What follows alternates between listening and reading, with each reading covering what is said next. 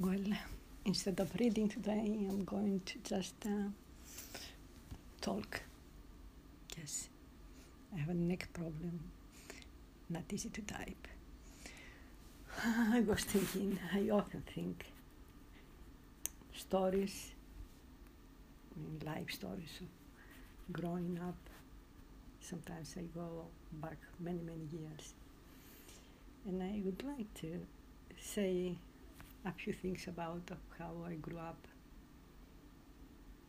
Sometimes I ask, where can someone start with? Uh, it doesn't really matter. I can just start from anywhere.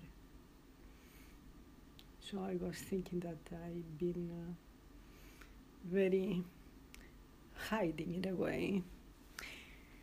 And I'm not exactly hiding, it's not that a voluntary thing, it's just uh, sometimes life hides you. So I've been uh, very isolated in a way, and now with the COVID, even more. And I was thinking how even when uh, I was a child, I was kind like that. Just my father was very strict with uh, girls or women in general. So I was told that many people in the neighborhood they didn't even know that my mom had a, a daughter, a, a girl. They only knew the two boys who were outside playing. But uh, I was not often let out. Just my father, if he could have a castle to lock me in, probably he would. He felt safe like that.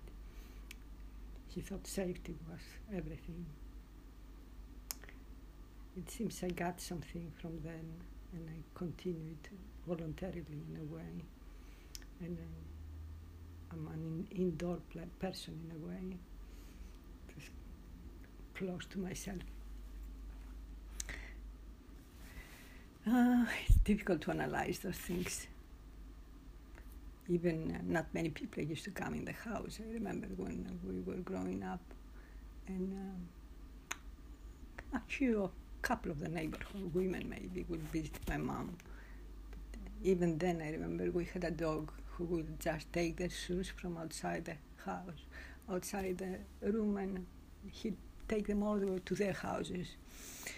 Uh, my our dog was like my father. He didn't want anybody to visit, it seems. And uh, even when my mom would visit those uh, friends of hers in the neighborhood, he would also get her shoes and bring them back home, just like my father. He wanted my mom to be at home. So that's how I grew up, more or less. Then I think that's all I will share today. Thank you. Well, here I am again. Today it's a long time. One story alone is not enough. I'm, I like to share something else, maybe. Okay. So many interesting little stories. Say, when I went to school, I remember I was so happy just to get outside the house, a new place, and learning also was quite uh, exciting. And uh, I was quite a good student, I would say, from the first grade to the sixth grade. And when I was on the sixth, sixth grade, I remember once my teacher uh, he was the principal of the school also. He asked me to sit down for the teacher of the first grader who was, uh, she was sick out and she took the day off. So he put me like a substitute person there. And I went downstairs, they were on the first floor, we, our class was up on the second floor and it was uh, those were large, uh, large, very large classrooms. It was like at least thirty children sitting left and right and in front of me. And uh, they on the desk uh, where I sat down, there was a, a number of the cards for the breakfast uh, to be returned to them. Back then, uh, those years, I remember in the morning they used to give us we'll wait online with a cup and uh, they will serve us milk and uh, made out of powder. Actually, I remember it had a specific taste, uh, and a piece of and a triangle of American cheese. Those were it was after the war, and those were coming from America. And um, so the children had the breakfast, and uh, they had to be return their cards. Uh, so their names were on the cards. I didn't know their names, so I thought uh, I could just call each one and they come up and pick up their card. But I thought, well, what if I ask one of them to distribute the cards since they knew each other? so, and I asked who wanted to do that, and they just all lifted their hands like, I, I like to do it. Yeah. And uh, they were getting more and more excited and i couldn't decide who to call to do it. And as they were getting excited they were getting up from their desks and they were coming towards the, my desk where i was sitting. And all of them one by one like storming against me. And at one point i was behind the door and they were on top of me almost calling still I and I and they probably called so so loud that the principal came downstairs and he was hitting and pushing the door from outside and we were behind the door so it was quite a lot of us behind the door. He couldn't open. And at one point we heard his uh, voice and they backed up and uh, the principal came in. He asked me to go he asked me to go upstairs to my classroom and he took care of it. so that was quite something, an experience. I didn't think about it. I don't even remember if I thought about it later on, but now that I think about it, I, I think that I'm not a, a good discipliner. I cannot discipline children. Probably I would just let them do what they like to do.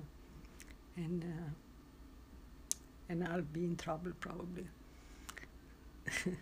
so that was another story from when I was on the sixth grade in, in school, 11, 11 years old. Well, I'm taking a break again. Thank you. Uh, continue reading from the Essential of Plotinus by translated by Elmer O'Brien on beauty, the chapter on beauty. Now we are at number two. Let us then go back to the beginning and determine what beauty is in bodily forms. Clearly, it is something detected at a first glance, something that the soul, remembering, names, recognizes, gives welcome to, and in a way fuses with. When the soul falls in with ugliness, it shrinks back, repulses it, turns away from it as disagreeable and alien. We, we therefore suggest that the soul, in what it is and related to the reality above it, is delighted when it sees any signs of kingship, of anything that is akin to itself takes its own to itself uh, and steers to new awareness of one's and what it really is. But is there any similarity between loveliness here below and that of the intelligible real? If there is, then the two orders would be in this alike. What can they have in common, beauty here and beauty there? They have, we suggest, this in common. They are sharers of the same idea. They share the same idea. As long as any shapelessness that admits of being patterned and shaped does not share in reason or in idea, it continues to be ugly and foreign to that above it. It is utter ugliness sense, all ugliness comes from insufficient mastery by form and reason, matter not yielding and at every point to formation in accord with idea. When idea enters in, it groups and arranges what from a manifold of parts is to become a unit.